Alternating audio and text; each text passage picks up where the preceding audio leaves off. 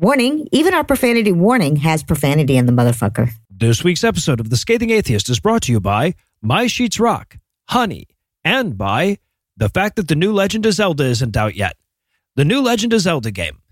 You'll know it's out when I start randomly yelling, fuck you, Bokoblin, in the middle of very distracted diatribes. And now, The Scathing Atheist. Hello, this is Quinn from the unofficial Discord in a Thunderstorm fan server. Just to say that we did in fact evolve from filthy, superstitious monkey people, as exemplified by the current spate of laws that are being passed across this country attacking transgender individuals and LGBT folk. We need your help. Please stand up against these, whether you're cis, straight, whatever. We need help to fight this. We can't do it alone.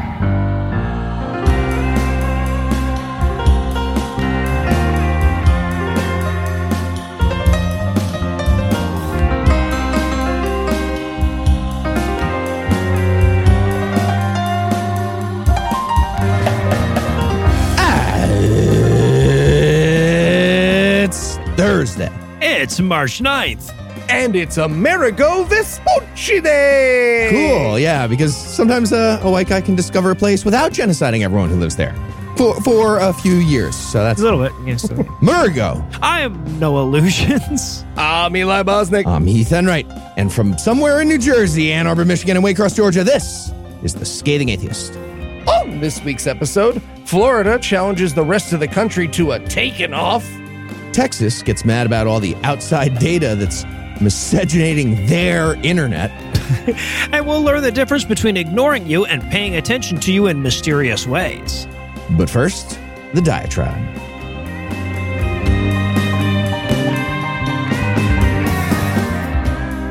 So I'm working on this talk for Freeflo this weekend, this talk about the history of the Christian video game industry. Incidentally, I think tickets are still available. Check the show notes for a link. Anyway, so I'm prepping this talk. And the way I go about it at first is I start off by writing out a list of all the games that I want to highlight, all the historical anecdotes I wanted to mention, and all the various points that I want to make. Then I strung them together in, you know, a more or less chronological order, and I talked my way through a rough draft of the speech and it was almost twice as long as the speech I'm supposed to give. The, the talk at the conference is 45 minutes. The talk I had was uh, like an hour and 20 something. Now, that's a good problem to have, right? It, means only the very best stuff makes it into the final version of the talk. But inevitably, when you're trying to carve that much stuff out, something you really like ends up on the cutting room floor. And in this instance, it was actually the conclusion that I wanted to build the whole thing towards. See, throughout the talk, I'm pointing out the ridiculous animosity that Christians have and have had towards video games since their very inception. And the goal was eventually to build all of that towards the question of why. Why do Christians have it out for video games in the first place? Ultimately, though, that took me on this like huge long diversion, and I had to opt for a different conclusion. But luckily, I have another venue to address that question, namely this diatribe. So here we go. Why do Christians have it out for video games? Well, now, obviously, part of the answer is just the obvious shit, right? Christians hate video games because Christians hate everything. They even use the universally applicable phrase of the world to describe the things that they hate. So, to some degree, they hate video games for the same reason that they hate movies and televisions and songs and every other form of popular entertainment. Popular entertainment is a mirror, it's reflecting back a culture, and that's a culture where they're less and less significant. They don't want to gaze into that. And they sure as hell don't want their kids to gaze into it. But I would argue that with video games, it's more because video games represent direct competition to religion in a way that no other form of mass entertainment does. Because to a greater degree than like any other form of storytelling, video games are told in the second person. Not I, not she, but you. Sure, you might be playing as Mario or as Link or as Master Chief, but you're them in a way that isn't true when you're relating to a movie's hero or a novel's protagonist. You're making the decisions. You're succeeding or failing. You're figuring out the solutions to the puzzle, and increasingly, you're making the moral choices. Like, for example, you might find yourself in a spot in a game where you're leading a party and two members of it are in danger. But the game only gives you a chance to save one of them. One of them's going to die. Now, now, one of them is a person with impeccable morals that hasn't actually contributed a whole hell of a lot to the dungeon storming, and the other one is a piece of fucking shit that steals from innocent people but is really handy in a fight. Who do you save? Do you make the moral decision or do you make the expedient one and decide quick, damn it, or both of them are going to die? Now, to be fair, most video games that try to do this kind of shit fail miserably. Video game narrative is an art form that still in many ways is in its infancy, but but it's getting better. It's more and more common to have video games where your moral decisions affect the way the game unfolds in real and meaningful ways. And, and it's more and more common for talented writers to coax an emotional connection out of you to an NPC. And as everybody who's getting emotionally devastated by every new episode of HBO's Last of Us series is slowly learning, at its highest level, video game narrative is getting really fucking good. But it doesn't matter, right? The video games didn't have to reach some kind of lofty plateau to get better at this shit than religion is.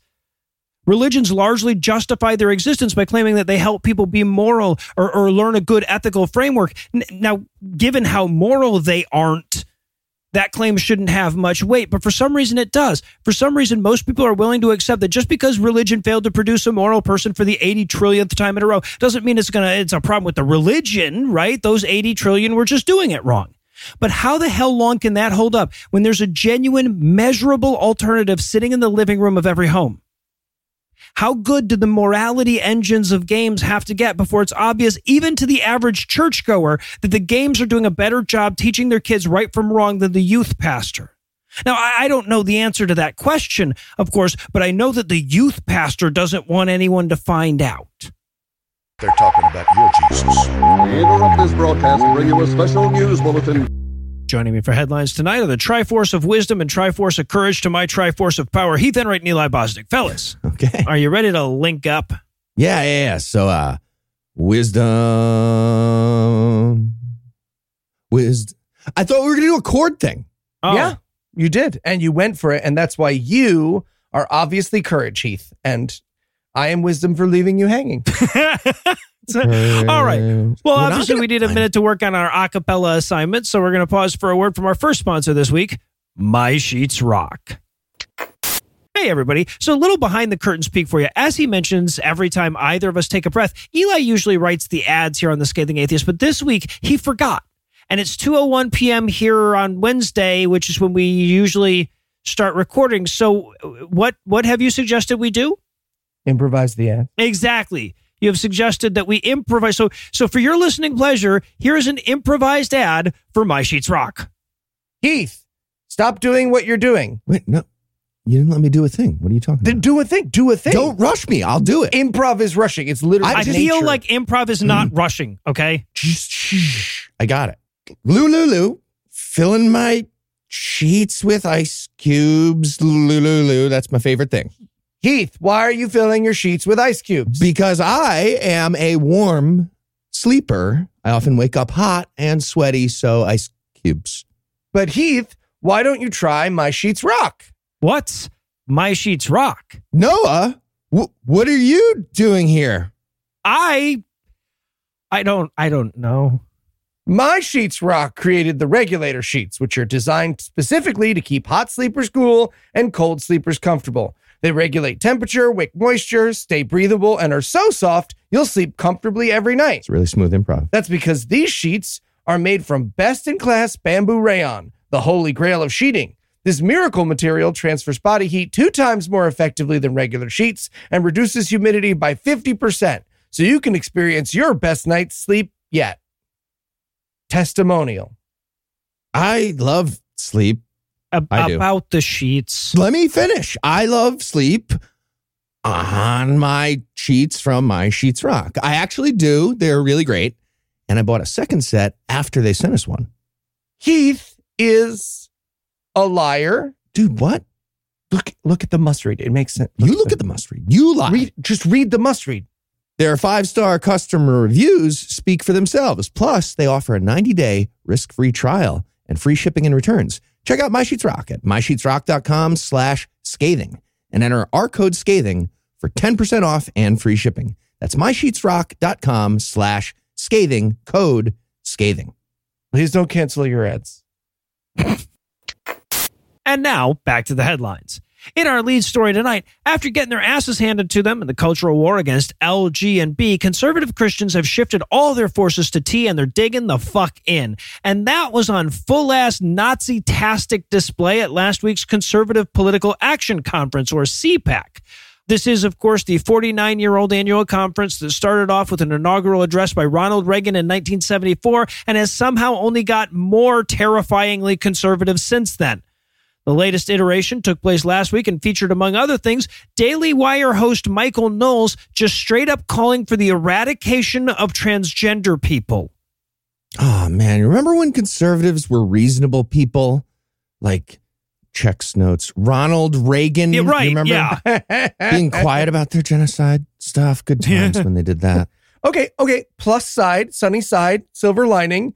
Legally, anything a trans person does to Michael Knowles is now self defense. So, you know, ways and means, people, Google it. Yeah, I don't think they'll find what you want them to find. So let me clarify a quick point because since this speech, Knowles has been desperately insisting that his words are being misconstrued, but he's a fucking liar. What he said was, quote, for the good of society, transgenderism must be eradicated from public life entirely. The whole preposterous ideology at every level, end quote. And, and the distinction he's trying to draw now is the imaginary line between eradicating transgenderism and transgender people. What? Right, like so, like you know how in the Crusades they would let Muslims live if they converted to Christianity, and therefore the Crusades were morally justified. Oh, right. it's like that. Yeah. Yeah. You remember when conservatives were honest? Like in the Crusades? That was good times. Okay, here's the thing though. What's crazy about saying, I didn't say I wanted you to die, I just said you're a child predator whose essential being should be extinguished, is what they just used on gay people. Yes. Right? And they lost. Like, Right. they literally just swapped a word out, and an entire generation is like, now let's hear this guy out. Here, I know now. Yeah, no shit. They've moved a whole letter down the acronym, so Yeah. let's check it out. Initialism. Yeah. No, and, and and look, to be clear, Knowles' clarification is at least as terrifying as his statement because he starts off by explaining that you know terminating trans people wouldn't count as genocide since genocide refers to genetics and there's no transgenderism gene. so, you know, right or wrong, Uh, never a great sign when your defense starts with a semantic parsing of the word genocide. Okay, so genocide, stay with me. No, no, not staying with you. Well, but somehow he even gets worse from there because he goes on to say, quote, nobody is calling to exterminate anyone because transgender people is not a real ontological category. Fuck it's not a here. legitimate category of being, end quote. All right, welcome to CPAC. Lots of trucker hats out there. Cool, cool, cool. So uh, I want to start talking about Martin Heidegger and Jacques Derrida at the beginning of my speech. exactly. Oh, oh no, you used a Scrabble word, so now it's impossible for me to see you calling for the deaths of trans people. Curse you four syllable words. yeah, so five, five in this case. But yeah, but so the, but that's the other thing is that like saying that they don't legitimately exist, not helping your fucking case here. And here's the thing. Even if we accepted the nonsensical distinction that he's trying to draw here, the fiction that you can eliminate transgenderism without eliminating transgender people, the fact that so many people on the left heard it as a call for genocide is a damn good indication that a lot of people on the right also heard a call for genocide. And that's who you're talking to. You are talking to the most vitriolic, hate filled, bigoted, reactionary pieces of shit that your party has to offer that can afford to get there anyway. And you are telling them to go out and eliminate transgenderism asterisk. And you knew what you were doing before I told you that, too. Hmm. And in Florida, fuck you will news. A bill proposed in the Florida State Senate might be the most evil thing I've ever read.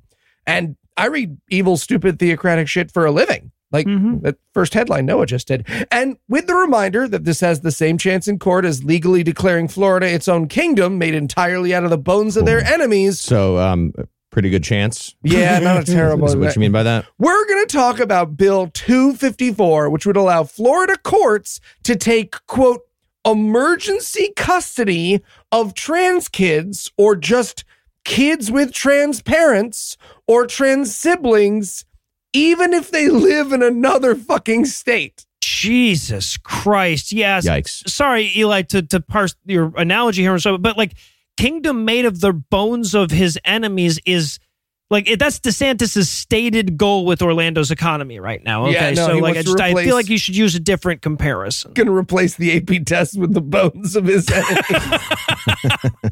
Yeah. So the bill was introduced by State Senator Clay Yarborough, who looks like he got bit by a Ron DeSantis but won't tell anyone.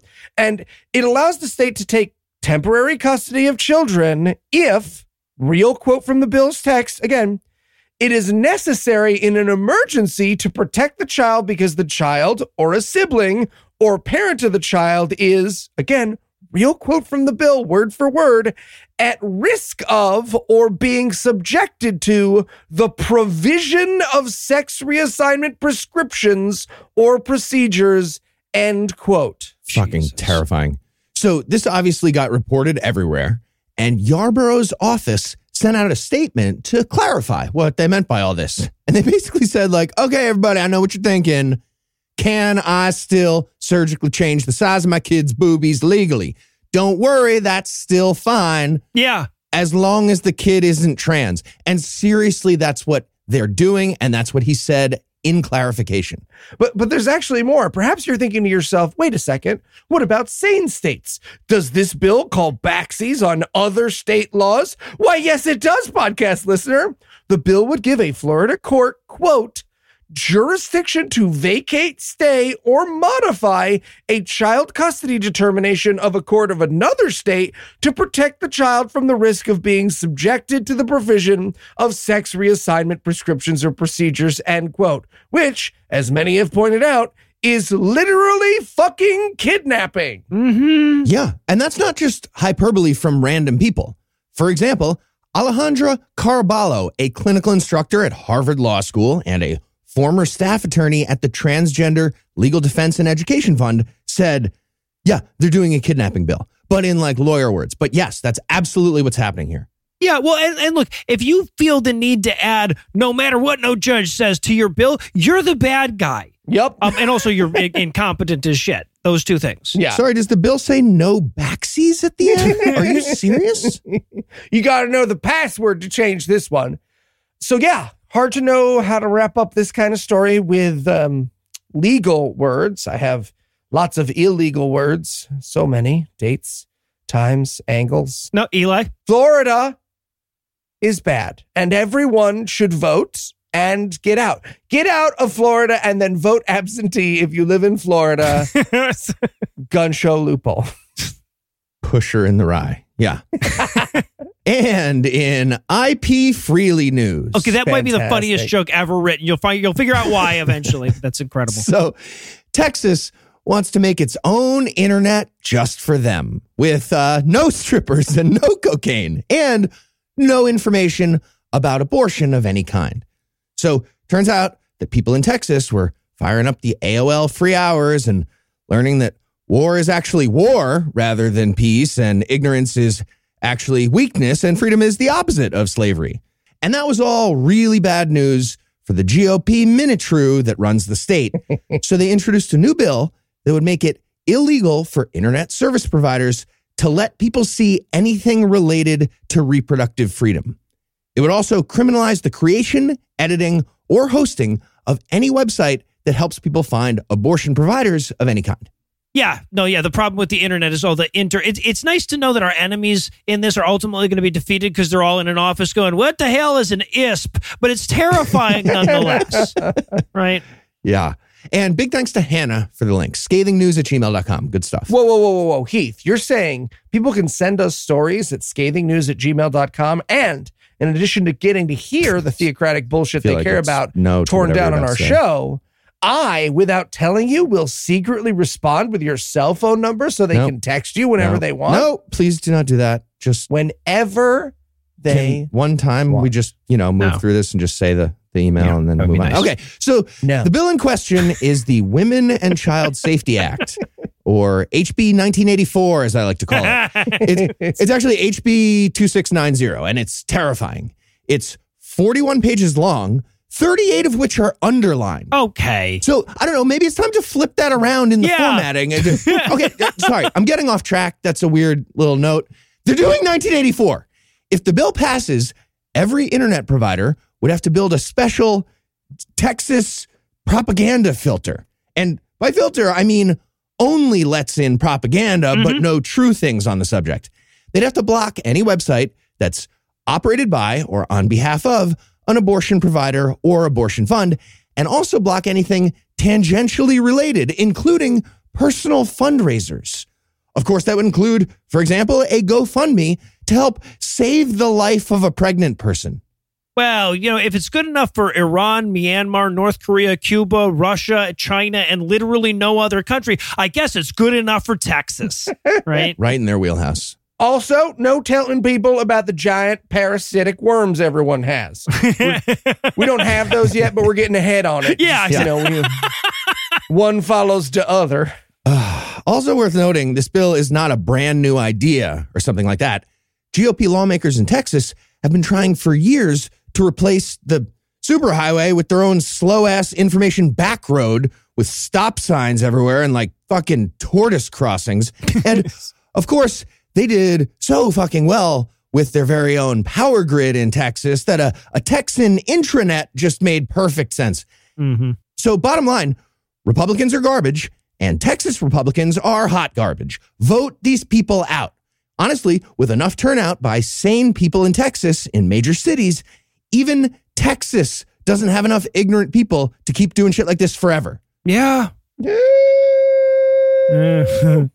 well, now I think we owe our Texas listeners a break before we do yet another story about how much their state sucks. So we're going to take a quick break for a word from our other sponsor this week, Honey. Hey, podcast listener. Today's episode is sponsored by Honey, the easy way to save when shopping on your iPhone or computer. And since Eli forgot the ads this week, we're going to be advertising Honey by reading his Amazon search history. I don't feel like that will behoove anyone. Two votes, yes. All right. Now, this set of Apple tags, they are for The stuff I constantly lose. right, and, and and Honey managed to save you six bucks on those. Yes, yes, they did. They did do that. But tell me, Noah, what's honey? Well, Eli, unlike the 33 board games I see on your wish list here, thanks to Honey, manually searching for coupon codes is a thing of the past. Honey is the free shopping tool that scours the internet for promo codes and applies the best one it finds to your cart. So you could play uh, roads and boats for less money. That is that a real game? That can't be a real game. Roads It's, and a, boats. it's no, it's a real game. It's a real Really? game. But Heath, how does it work? So imagine you're shopping on one of your favorite sites, which checking here would be like Grubhub. Cooking is hard. So when you check out, the Honey button appears, and all you have to do is click Apply Coupons. Wait a few seconds as Honey searches for coupons it can find for that site. If Honey finds a working coupon, you'll watch the prices drop. Personal endorsement. Yes, honey saves me, Eli Bosnick, money on food delivery and my hobbies, which are normal and cool, and also my fears. Fears. Yep, glad you mentioned that. Uh, you do buy a lot of survival stuff. I do. I do. And Honey doesn't just work on desktops, it works on your iPhone too. Just activate it on Safari and your phone and save on the go. If you don't already have Honey, you could be straight up missing out. And by getting it, you'll be doing yourself a solid and supporting this show. Get PayPal Honey for free at joinhoney.com slash scathing. That's joinhoney.com slash scathing. Salt pills? It's for if the water goes out. You'll die, no- man. You'll die. Yeah, well, apparently he'll die salty. Yeah. Thank you. Not a compliment. Next up in headlines, in that which does not cert you news. The Supreme Court temporarily passed up on a chance to further erode the wall of separation is the kind of shit that passes for good news these days. So, good news, everyone. The Supreme Pontifical Court of the United States had a chance to make it virtually impossible for anyone to sue any government entity for any church state violation short of forcing you to go to church at gunpoint and didn't take it. But at the risk of shitting on even that tiny sliver of good news, I feel the need to add, as did Neil Gorsuch, dot, dot, dot, yet. Yeah. Yeah, and they're also not deciding about the gunpoint Christianity thing either. Yeah, really. Dot dot dot. Yet it's all about timing. They're gonna they're gonna time it just right. At this point, the Supreme Court talks about theocratic test cases like they're on their first week on Bumble. Just, ooh, five nine. I'm going to swipe left, but I'll swipe right if you're still here after a breakup next summer. Yeah. so, so yeah, so so this one comes to us from astute listener Stan via scathingnews at gmail.com. His cell phone number. What? And it's nope. And it's the story of a textbook church state separation violation bouncing around in the courts for nine goddamn years and counting. This all started in 2014 when Ocala, Florida Police Chief Greg Graham posted an image on Facebook of a letter on official police department letterhead urging citizens to attend a prayer vigil to help with an ongoing crime spree.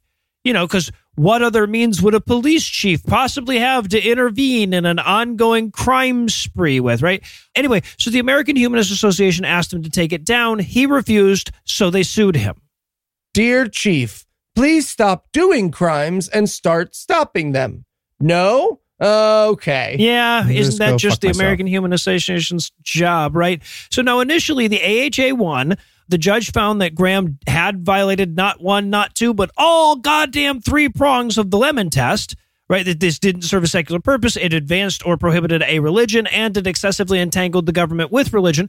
Failing any one of those makes it illegal, or rather, I'm sorry, made it illegal before the Supreme Court discarded the lemon test in the Kennedy decision last year and replaced it the but we always done done it this way test. Yup. So an appellate court handed the decision back to the original judge with a note basically saying, "Yeah, love what you're doing. Now do it again, but don't use the lemon test to get there." But the conservative zealots appealing the decision asked the Supreme Court to intervene and say that the AHA's suit didn't have standing because the person who was suing wasn't forced to go to the prayer vigil Really? you know, like in chains. Yeah. And it was that request that the court turned down. Listen, nobody's Hmm. forcing you to live inside of a crime spree while the cops are lighting candles in a wishing circle. You have uh, so many things you can you can elect other cops, they're elected, or you can help with the fucking wishing circle, you're not helping, or you could fight the crime yourself with superpowers and banter. There's plenty of Right. fucking options. Batman didn't have superpowers. You don't need superpowers. Gadgets, there you go. Yeah, because what is a direct letter from an armed enforcer of state laws but an optional invitation? Yes. Am I right, everybody? Of course. But but look, at the heart of this is the very real danger, as I already mentioned, that Neil Gorsuch was quick to point out to any activist lawyer who wanted to help cement American theocracy. See, the question of standing can be really tricky in a lot of church state violation situations. That is, who has standing to sue when a police chief endorses a prayer vigil? Like, who was specifically harmed? Now, at the moment, this shit relies on what's called the offended observer standard. I live in this town. I see the Ten Commandments display every day. I feel offended, belittled, whatever. I'm harmed. And after this appeal was denied, both Gorsuch and Thomas released statements questioning the legitimacy of that form of standing and basically asking lawyers to bring them a better test case to do away with it. And to be clear, there's no indication of what it's going to be replaced with. And really, there's no indication that they have any desire to replace it at all. Listen, I'm equally allowed to vote as these people. I'm harmed. I feel offended and I'm harmed. That's insane. Yeah. And in the meek shall inherit the girth news, Pastor Josh Butler wrote an article for the Gospel Coalition last week about how God is just like an erect penis, stay with me, penetrating his flock of faithful adherents, but not in a sexual way, in a Christian way. Oh, We yeah, we learned it's it's not a religion, it's a relationship. It's a married relationship, and you only do P in the V missionary, and only one person has a climax, Christian. and that one person is just a uh, a simple carpenter named Jesus Christ. Man, I feel like if we could find a long haired guy into cosplay willing to plow the asses of a couple dozen theocrats, we could transform this country's politics overnight. I'm. I'm not. It's not how I want to save the world, but I'm not saying I'm not willing. Okay. So- All right. we go. All right, and a big thanks to Hannah for the link, scathingnews at gmail.com. Cell phone. Eli- there it is. Okay. Hey, by the way, Hannah, two links in the show. Good job. Fuck yeah. Props to Hannah. So the article from Pastor Josh starts by condemning casual sex because it's too much like a Taylor Swift song. What? He uh, listens to a lot of Tay Tay, but he also hates Tay Tay. I don't know. Didn't really make sense. And then he explains that the whole purpose of sex is to be the path to Christ. The key is to have married sex only so that you don't get distracted by the sex part. And of course, it's all about the generosity of gifting sperm. What? Actual quote Generosity and hospitality are both embodied in the sexual act. Think about it. Generosity involves giving extravagantly to someone. You give the best you've got to give, lavishly pouring out your time, your energy, or your money. At a deeper level, generosity is giving not just your resources, but your very self. And what deeper form of self giving is there than sexual union where the husband pours out his very presence not only upon, but within his wife. End quote. Okay, first of all, worst erotica ever, zero stars. Yeah, thank you. Cannot jerk off to this. Second of all, if you're getting it on and in, you're pulling back too far when you thrust, my guy. Too uh it's too far. Also, so also, if, if time or money comes out, you should see a doctor. Okay, just Oh, you never come a nickel. Look at me. I'm no illusion. So yeah, uh, you're welcome, Christian women, for all that come your husband's gifted you in the spirit of godly generosity. You're welcome for that. But it's not just about the man in a Christian marriage. The woman is also very important. She's actually in charge of the hospitality part of her vagina, to be clear. Mhm. Again, quote, what deeper form of hospitality is there than sexual union where the wife welcomes her husband into the sanctuary of her very self? Is there a tiny mug of hot cocoa and a heated blanket in here? you are too kind. Too kind. And that brings us to the big metaphor that ties it all together. You're probably wondering if this gets all tied together. It does. Quote This is a picture of the gospel. Christ arrives in salvation to be not only with his church, but within his church. Christ gives himself to his beloved with extravagant generosity, showering his love upon us and imparting his very presence within us. it's like a golden shower, really. It Yeah. mm, really is. it's like well, like a like a, a like a bukkake with the Trinity type situation is what I've got. in mind. Sure, the fuck is. it's about to get a little bit You're worse. gonna want to put some plastic down at your church. Yeah, it's probably best. He continues. Christ penetrates his church there it is. Caliente. with the generative seed of his word and the life giving presence of his spirit, which takes root within her and grows to bring new life into the world. End quote. Right. Which is why it's so important to pee after church, everybody. You do not want a UTI. I just want somebody standing up in this guy's church going, Hold on, are you saying we're the vag? I don't think I like this. So uh, you're probably wondering, how'd that all go for him? How'd that go over? Yeah, he, he got fired. He got fired right the fuck away. I and bet. all his blurbs and endorsements got retracted violently. And all his publishers pulled his material, uh, just like the Dilbert guy. Huh. He's the Dilbert guy of Christian sex journalism, or whatever the fuck that was. And keep in mind, he got fired by the Gospel Coalition. Oof. Just for context, they're a hate group. Mhm. Uh, yeah, just ask the Dilbert guy.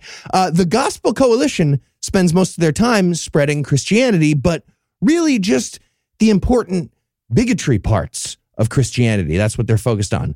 They publish important think pieces about why you should misgender your trans colleagues and about the existence of bisexuality being the result of a quote, social contagion, and about how conversion therapy works because you stop being gay when your identity is in Jesus. And that group, the Gospel Coalition, was like, dude, you're making religion look bad. We need a much more nuanced analysis about the dry, clunky sex of Christianity that we're all having.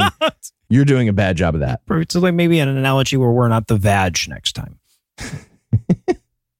and finally tonight, in Duggar I Hardly Knew Her news, Texas state representative and spinning image of Glenn Beck a third of the way into morphing into Jay Leno, Bryan Slaton has introduced a bill designed to improve the national supply of America's least useful resource, white Christians from Texas. Cool. The bill would reduce property taxes based on family size up to and including eliminating property taxes altogether for families with 10 or more children. Fuck all of you. Because, you know, if anybody should be kicking in less for the public schools, it's people with irresponsibly large families. Am I right?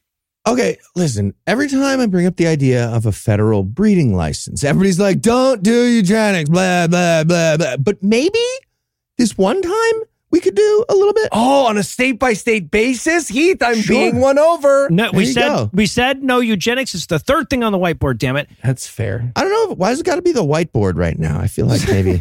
Ooh. switch it on. Just. Texas and Florida. We start with Texas and Florida. just a, just a tip tip of the iceberg. Yeah, the two states with the largest Hispanic populations. That becomes problem. See how quick it becomes problematic. I feel like they I feel like they take one for the team there. Why? Yikes. No, no, what? Don't interrupt him. I want to hear. No, why I'm just saying they Hispanic people. I feel like a lot less. of liberal minded people in Texas and Florida, regardless of their ethnicity, would take a bullet to get rid of all the other people in Texas. I, I'm So just you want us to shoot them now? No, feel I- like I the meant was- metaphorically- bullet was the wrong metaphorically they take a breeding license scenario that they would be able to get because they're good people. I mean, some of your best friends, actually, even. Some of I could best list friends. right now. Dave, Moving on. the Latino. Ryan Clean cut, clean Slotnick. Senor Bob What's his last name?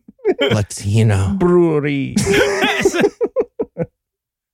Now, as as bad as this sounds, it's actually way worse because the bill goes on to very specifically define what kinds of families count for the tax breaks. And obviously, it excludes same sex couples. That's just garden variety bigotry among modern Republicans. But Slaton ain't garden variety. Nobody would grow him on purpose, not even the Texas GOP. So he goes on to specifically say that the couples have to be married and can have never been divorced. What the It has to be both spouses' first marriage. And yes, the tax break would pass to a widow, but only if they never remarried. Yeah. By the way, Oh. the official announcement from the Texas House actually has the biblical phrase "Be fruitful and multiply" in it. Yep. They're doing a government subsidy for a fucking cordyceps invasion. Jesus Christ. right, but like only for the fucking mother in Metroid, not those Yeah. whores who will infect just anybody at the bread factory. right. And, and and we should also be clear that it's no coincidence that the tax break he offers is specifically a property tax break, right? That means that only people wealthy enough to own their own homes would qualify, which means that the break would go overwhelmingly to white families, especially in Texas. And since very few other people are going to have fucking five or more kids, they'd overwhelmingly go to Christian families. And it also means that areas with a lot of quiverful families would have a head start on defunding public schools, since that's generally where property taxes go.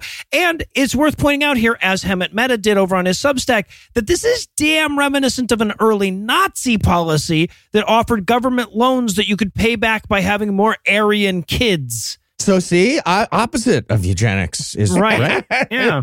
So yeah, it looks like we're going to start and end this segment with direct parallels to the rise of Nazism in contemporary America. Fun. We have fun here. Yeah. Uh huh. And on that grim reminder of the state of affairs and the depressing realization that this could actually be my generic sign off, the grim reminder one, we're going to close the headlines for the night. Heath, Eli, thanks as always. Gentile Manji. And when we come back, the J Dubs will explain why God leaves your prayers on red.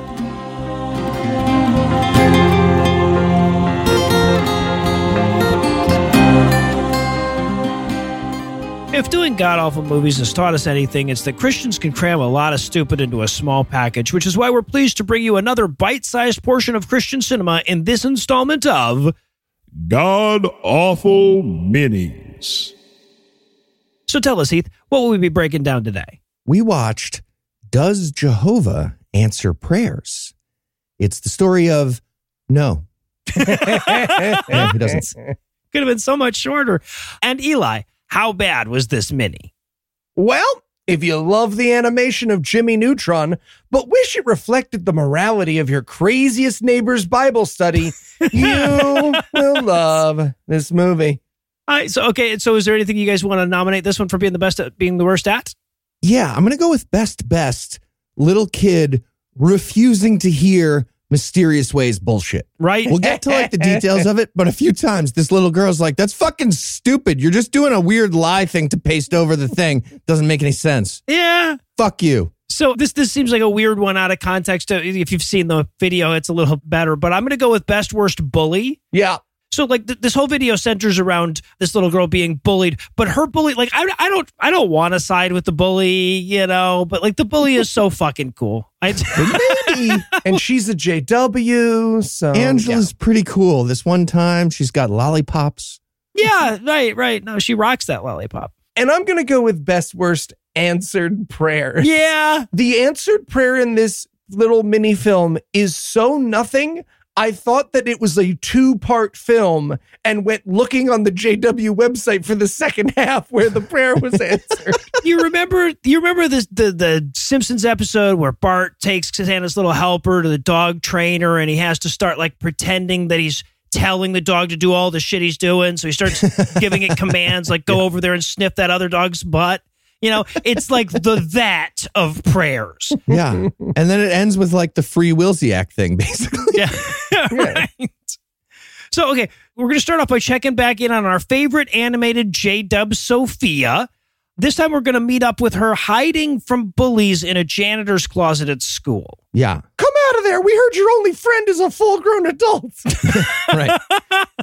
to be clear, a little kid has locked herself in a closet at school to avoid horrible bullies, and Jehovah is cool with it at the moment. Yeah. That's what's happening. Also, this isn't a metaphor for her being gay or anything like that. She was, you know, like they, the the J Dubs would bully her for that, right? Yeah, They- I was good. I literally wrote in my notes, knowing what I know about JWs, I was afraid this was going to be some kind of punishment closet I hadn't heard about yet. But no. right. Yeah, exactly.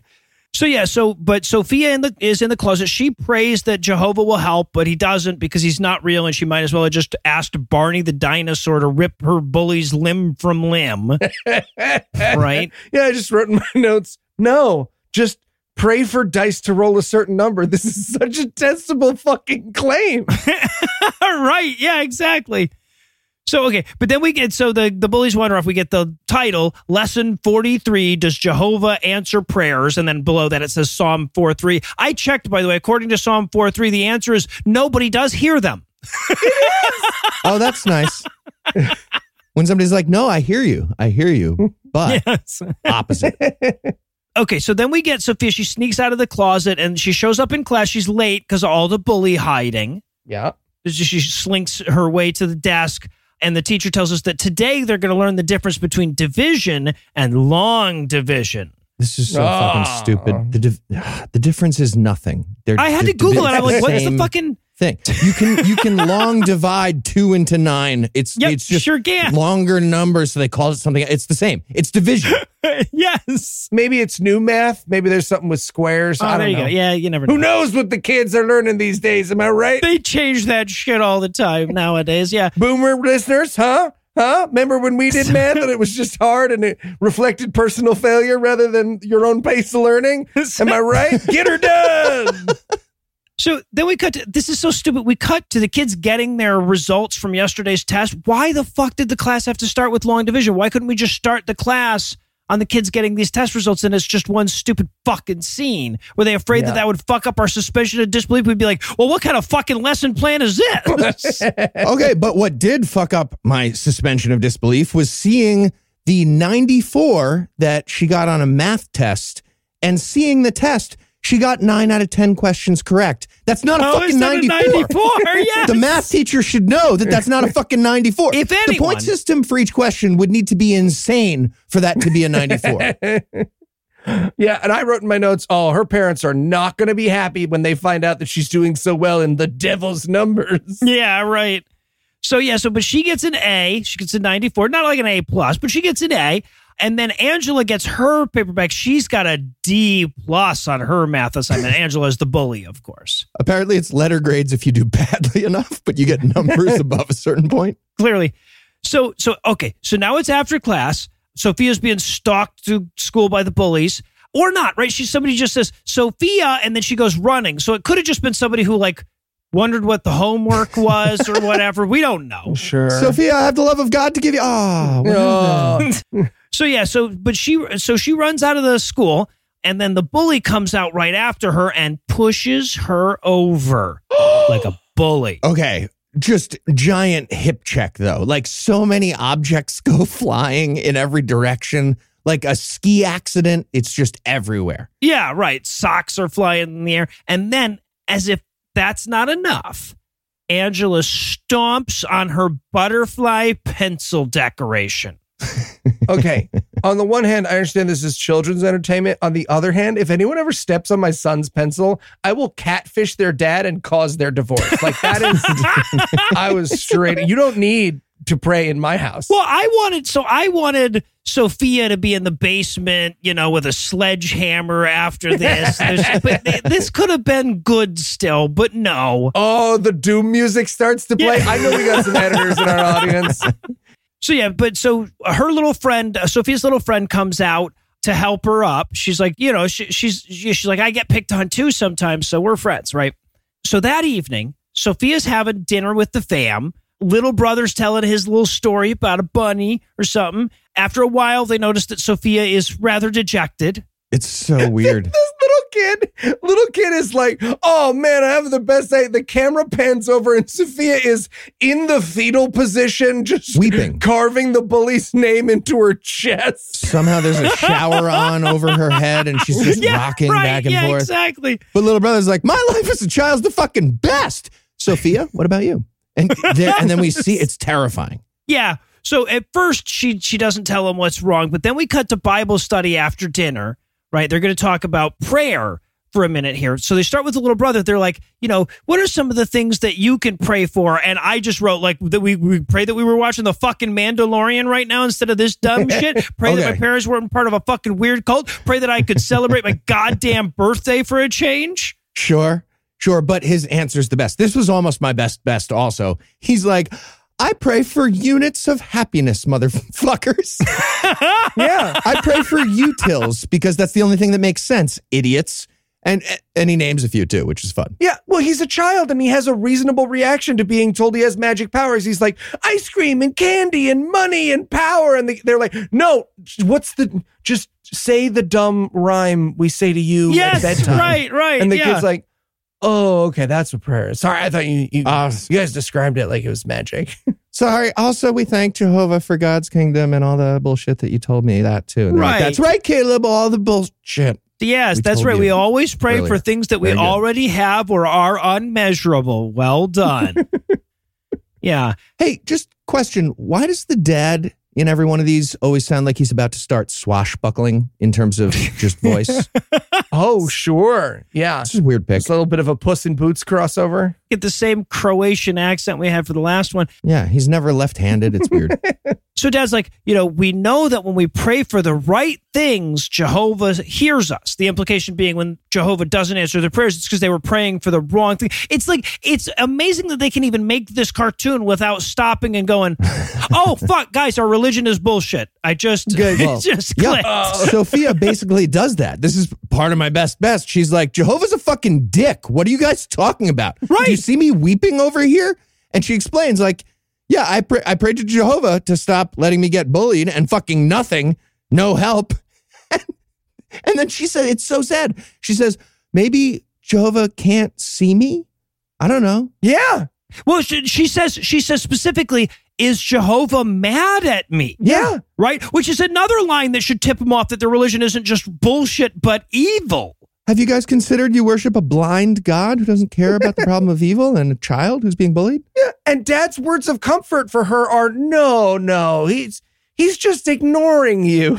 Right? Yeah. like Joseph- Jehovah's not mad at you; he just doesn't care. doesn't he's actually perfectly he's knowledgeable in a perfect sense of every inch of your pain and it moves him not at all now get up there and brush your teeth scam yes, right, right. I love that mom didn't know what to do when Sophia first said that. Sophia's like, that's fucking stupid. Jehovah's a dick.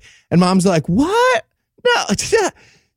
Inigo, say something. Yeah, right. And, he, and the dad has to be like, um, we're going to read a Bible story. Yeah, I don't know. right, right. Dad knows just the apropos Bible story for a situation like this. So we doodly do our way into the story of Hannah. Now, I love the introduction to this because Hannah was one of the two wives of Elkanah or whatever. And he's like, well, you know, Hannah loved Jehovah, but someone named Peninnah was very mad to her. I'm like, we're not going to mention that that was her husband's other wife at all. No, never at any point. Oh, okay but he does. And we learn that the husband likes Hannah more, even though she doesn't have any kids and Peninnah does. yeah Right? and we see that because all the food in this movie is fucking insane hannah got more shapes than benina Yeah. Like a better plate of wood is what I was looking at. triangles yeah That's what I saw. Although I will say, Benina has this great moment here where she's like, "Oh, if God loves you so much, how come he hasn't given you any kids? And the baby she is nursing does like a ha it totally does. Yeah. roasted. It's like if you were special, God would give you. My mom's uterus works. What about you? yeah, right. Oh, wow. Oh. Yeah, and then so the but the dad who's telling the story is like, but her husband couldn't understand why she was so upset because the pain was in her heart. And I'm like, I don't think that's why. Right? It's because it's because she didn't tell him what was going on or it- because she did and he didn't care. It's not because of where in her fucking anatomy the pain was, certainly. Right? Yeah. But she did tell Jehovah all about her pain. She goes to the giant wall with golden stripes, like you do, mm-hmm. and she tells God, Give me a child and I'll immediately give him up, which is a very weird promise for someone who wants a child to make. Right? Yeah. Well, and then what is the story that you're telling Sophia? Right? Like, okay, when you prayed to God to stop your bullies, did you try bartering away the future of your firstborn son? Because maybe that's why God's ignoring Yeah. you. Right. Up your bid, Sophia. Fuck. Right. So the the golden wall area, by the way, is really her just going to talk to like wise elder guy in the village about her sadness. But she has to do some like performative praying first so that this guy will talk to her because he's kind of slow on the uptake of his role as wise elder.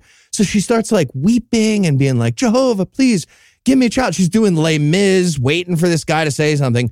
Finally, he comes over. He's like, Are you drunk? so, what what did that mean?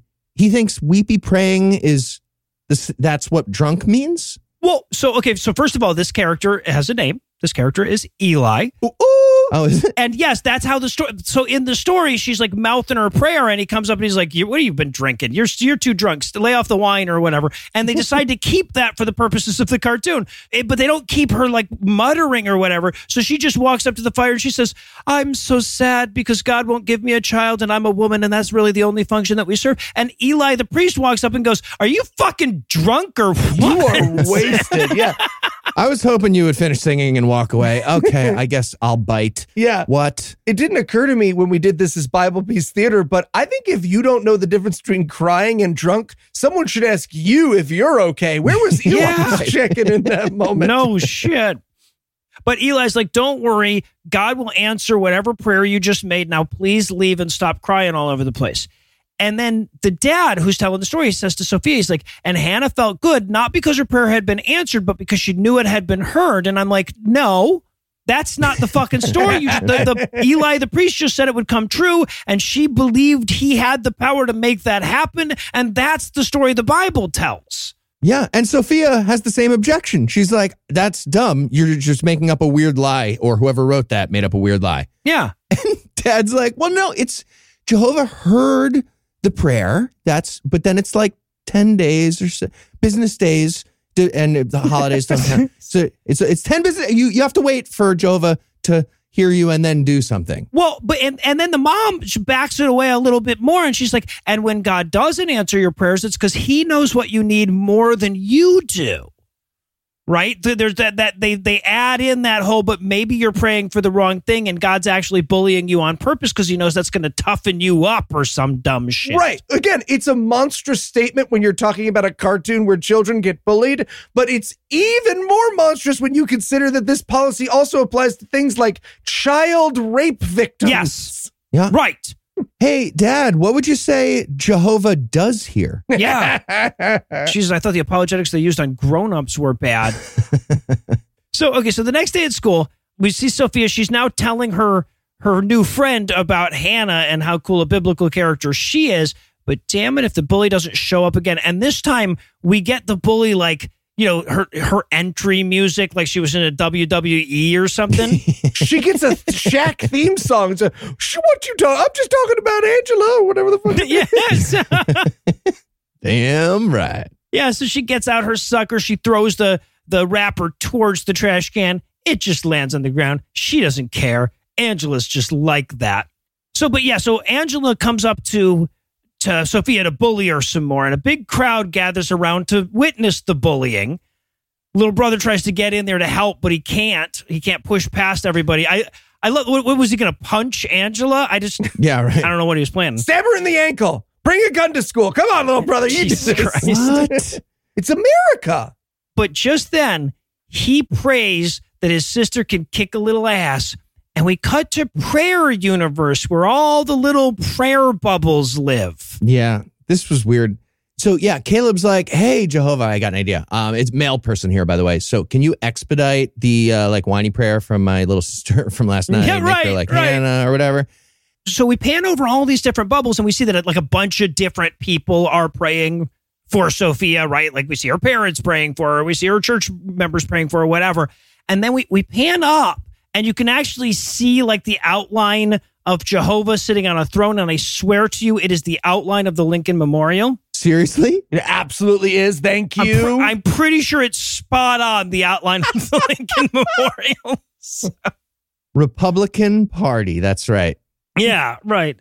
So, but Jehovah grants her powers to stand up to that bully once and for all. So we cut back to the confrontation with the bully, and she goes, Stop, Angela, you're being mean. And everyone freezes and gasps. The fucking record needle scratches. Yeah. You're being mean, and I'm gonna tell. right. And if you keep being mean, I'm gonna tell. And I'm like, yeah, that ought to do it. Yeah, yeah, yeah. The, the, the bully whisper thing fucking works here, which is just nonsense. So the actual moral of the story here, according to this dumb video, is be a narc right away, and then bullies definitely won't escalate. It's going to be great for you. Well, wait for God to give you the power to narc. Right, well, yeah, right. No, I wonder how many total Jehovah's Witnesses kids' teeth were lost to this dumbass cartoon. Right.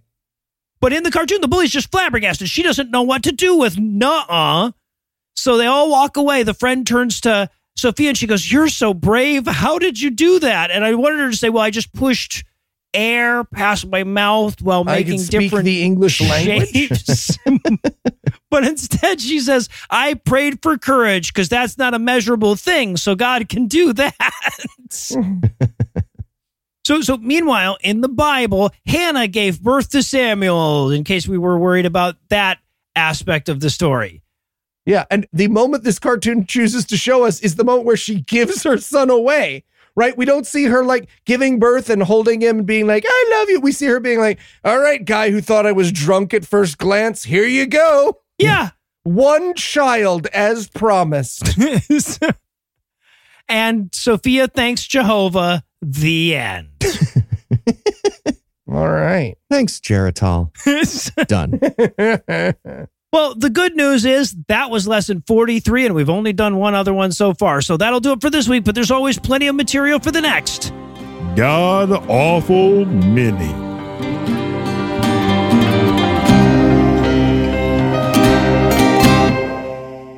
Before we loop back around to the start today, I want to remind everybody that we've got a live God Awful Movies in Seattle next weekend on Saturday, the 18th. General admission tickets are still available, so be sure to check out godawfulmovieslive.com or check the show notes for a link. Anyway, that's all the blessed movie we've got for you tonight. We'll be back in 10,022 minutes with more. If you can't wait that long, be on the lookout for a brand new episode of our sister show, The Skepticrat, debuting at 7 Eastern on Monday, and an even new episode of our sister show's Hot Friend God Awful Movies, debuting at 7 Eastern on Tuesday, and an even newer episode of our half sister show Citation Needed, debuting at noon Eastern on Wednesday.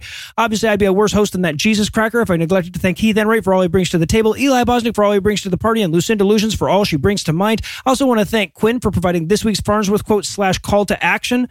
Just another reminder that we're all in this together, and trans people might be at the top of the list, but it's a long list, and you're on there somewhere. But most of all, of course, I want to thank this week's best bipeds: JT Moore, and Joel, Alex, Stephanie Caldwell, Yas Queen, Irish Wristwatch, V Brian D, Wyan Awaya, Nunya Bidness, Lobster Michael, Leslie, the moderately attractive atheist, Josh, other Leslie, Dylan, Corey, Imagine Hilarious, display name here, and Tanya, whose genitals almost can't help but be accompanied by excerpts from Handel's Messiah. And I, Leslie with an E, I'm not trying to say that you're not an attractive atheist. It's just that Leslie with Y already had that on their Patreon name, and, and it was their fault. They they made it weird. Anyway, together these 20 people, crustaceans, exclamations, exhortations, and potent potables help demonstrate their bravery and wisdom to the masses this week by giving us money. Not everybody has the fine and enviable qualities it takes to give us money, but if you do, you can make a per episode donation at patreon.com slash scathing atheist, whereby you'll earn early access to an extended ad-free version of every episode, or you can make a one-time donation by clicking on the donate button on the right side of the homepage at scathingatheist.com. And if you'd like to help, but we probably already have too much money anyway, damn it, you can also help a ton by leaving a five-star review, sharing the show on all your various social media platforms, and telling a friend. And speaking of social media, Tim Robertson takes care of that for us, and our audio engineer is Morgan Clarke, who also wrote all the music we used in this episode, which was used with permission. If you have questions, comments, or death threats, you'll find all the contact info on the contact page at at scathingatheist.com.